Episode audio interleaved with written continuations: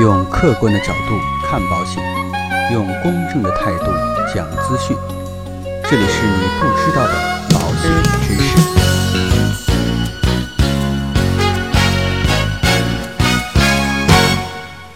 好，各位亲爱的朋友们，那今天呢，跟大家一起来聊一聊，在医院看病的记录到底会不会影响买保险？可能很多朋友在认为啊，保险嘛，有钱就可以买得到，等以后有了闲钱再去购买也不晚。或者认为呢，我多年之前看病的记录，保险公司啊是不会知道的，所以呢，是否如实告知也就没有太大的关系。但实际情况是这样的吗？当然不是啊，保险公司知道的呢，实际上比你想象当中的要多。所以说啊，保险呢，也不是说你想要买就能买到的。首先我们来了解第一个问题啊，保险公司和医院究竟有没有联系？最近呢，网络上啊出现了一个消息，说保险公司将与医院深入共享数据，很多人呢都抱着半信半疑的态度。经过核查和证实，这个呢是一则假消息。那既然是假消息，保险公司和医院是不是就没有联系了呢？其实啊，从2017年4月1号开始，我国就已经开始实施啊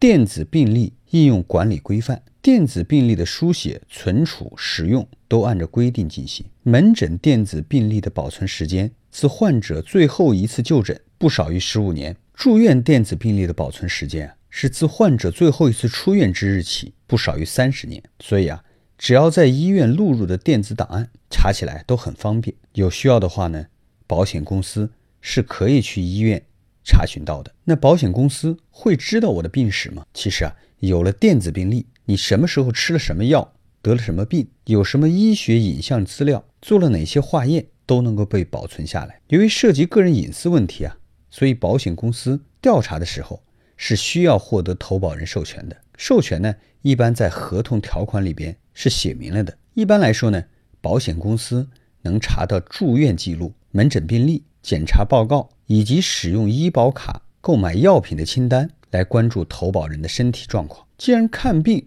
或者住院记录保险公司都能查到，那么投保的时候啊，就不要抱着侥幸的心理不如实告知病情了。一旦保险公司在医院查到你未如实告知的事项之后，是有权解除保险合同，并且呢不退还保费的。当然呢，也不要太担心如实告知之后啊，因为健康问题被拒保。因为呢，是否拒保是要看情况而定的。除了拒保之外，还有一些常见的核保结果，比如说人工核保之后可以正常承保，或者呢是加费承保、延期承保以及单项疾病免责。我们可能无法估计到哪个健康问题会影响了投保结果，所以呢，我们要做的就是如实告知，剩下的呢就交给保险公司去处理。那保险公司和医院数据互通了，那么医保卡的数据记录保险公司都会知道。那到底医保卡外借是不是会影响自己来购买保险呢？其实大家都知道，不管是医保卡的管理机构还是保险公司啊，他们只认卡不认人，医保卡上的记录